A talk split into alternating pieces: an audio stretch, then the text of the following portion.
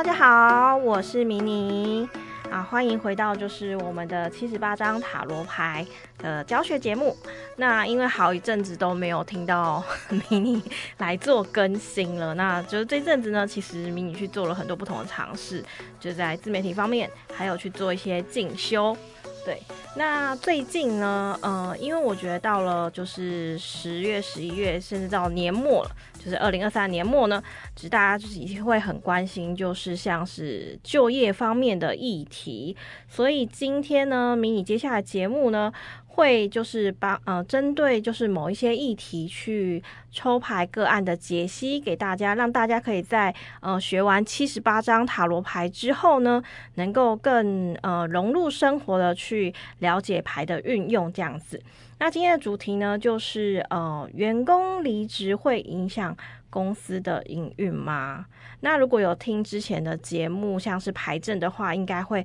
呃，很知道，就是迷你都有强调过，就是一些案例的分析。如果题目是很大的、很广的，我们会觉得比较像是可能像大众占卜那样子，那给的答案就不会像是那么的一个人化的需求。那，呃，其实这个问题蛮多的个案。就是客户会来询问的。那针对像刚刚说的离职会不会影响公司的营运嘛？这方向比较大一点。那我会先就是调整一下。如果针对这个客户的话，基本上公司的呃一些营运结构啊，呃不会因为员工的离职而受到影响。那这个个案的话，应该会比较想知道说，就是这个员工的离职会不会影响到呃之后的某一些，譬如说业绩啊，或者是说一些专案的部分，一些工作上面的顺利的进行，或者是说你的这个员工他跟厂商啊、客户的关系是很好的，如果他离职的话，会不会因此带给他公司在这个进度上面会比较拖延，或是没有更多的业绩案子进来，比较是这方面的。那我今天呢，就针对这个问题来抽牌给大家哦，解析一下。好，那针对刚刚的问题呢，我们稍微调整一下呢，就是呃，这个员工的离职呢，会不会呃影响到公司的呃一些作业流程进度，进而影响到公司的营运？那我这边使用的牌阵呢，是自由牌阵。自由牌阵的话，就是当你在占卜的时候啊，你可以依据这个问题，你去抽呃一到两张，或是三到四张都可以，去让你的就是这个问题能够再更详细的去做一个呃分析。那我这边是抽两张牌，那这边抽到的呢，呃，是我是用过程跟结果来看。那过程抽到的呢，是我们的太阳牌。那太阳牌是正位的，以正位来说的话，这个太阳啊，其实就是一个呃小孩子骑在白马上面。那这件事情离职这件事情呢，它其实是要告诉你说，你要乐观的去面对，就是不要太悲观，觉得说啊员工的离职就会影响到公司的某一些作业流程啊，或是你的营运。因为基本上啊，如果你乐观的去看待这件事情的话呢，它是会有转机的。即便说现在你觉得好像诶少了一个就是助力，少了一个。有力的帮手，但是呢，这件事情呢，也会让你就是有不同的想法，所以你要以客观的那个角度去看。那当然呢。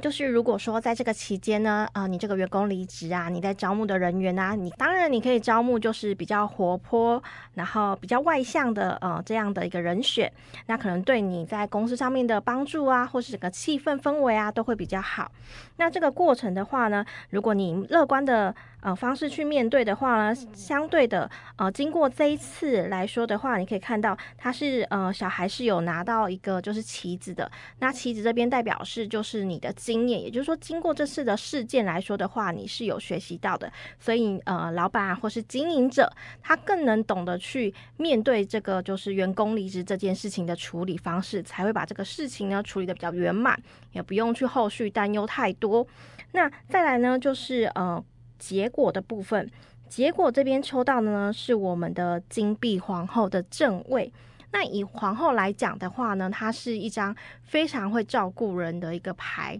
那这边金币皇后来说的话呢，它又有金币，所以其实诶，你说会不会影响到就是公司的营运呢？基本上呢，公司是有一定的就是我们的规定跟制度下，它是不会有太大的受到影响。这个金钱呢是被保护住的。可以看到说那个金币呢是捧在皇后的身上的，那那个皇后所呈现的方式呢是。在座位就是石椅上面坐着的，那石椅来说的话，它是非常稳固。屹立不摇的，也就是说，诶，这间公司主要的大致的结构上面是不会太过于动摇的。那要注意的是什么？这个结果呢，虽然说在过程中你乐观的面对，然后后面的结果是不太会动摇的，但是它的这张牌的最角落呢，有一只兔子，在这边的话，兔子我们有说过，就是它其实突然冲出来啊，是有在提示说，诶，你其实要注意，不要过于干扰。这是什么意思呢？也就代表说，在接接下来公司的部分啊，不管是你要去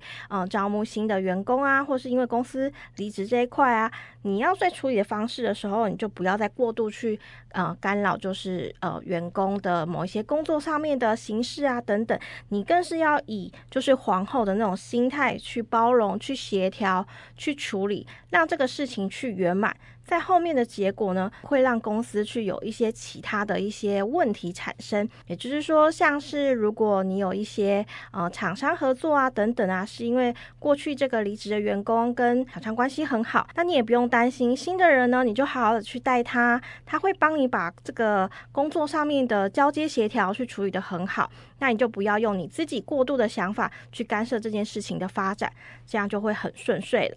好的，这就是今天的我们的抽牌案例分析啦。那相信大家其实对于就业啊，或者是工作上面的一些呃问题啊，都非常的感兴趣。那如果说呃你对这方面的问题啊，现在正处于一个呃困惑不了解啊，我觉得也可以在呃譬如说 Pocket 上面去找其他的节目，或者是相关的一些文章去做一个参考。那迷你最近呢听到一个就是还蛮我觉得蛮清楚的，就是有一个节目叫做《企业医师的劳资诊间》，虽然说他的一些呃案例你一开始会觉得说好像有点生硬，但是像我听到他在举某些例子的时候，之后，我身边的朋友可能有一些像是排班的问题呀、啊，然后他可能有一些薪资上面的不了解，还有就是请假啊、补休等等这些问题。其实我自己也曾经遇过。那我觉得他讲的还蛮详细的，我觉得可以给大家一个就是概念。如果你真的很懒得就去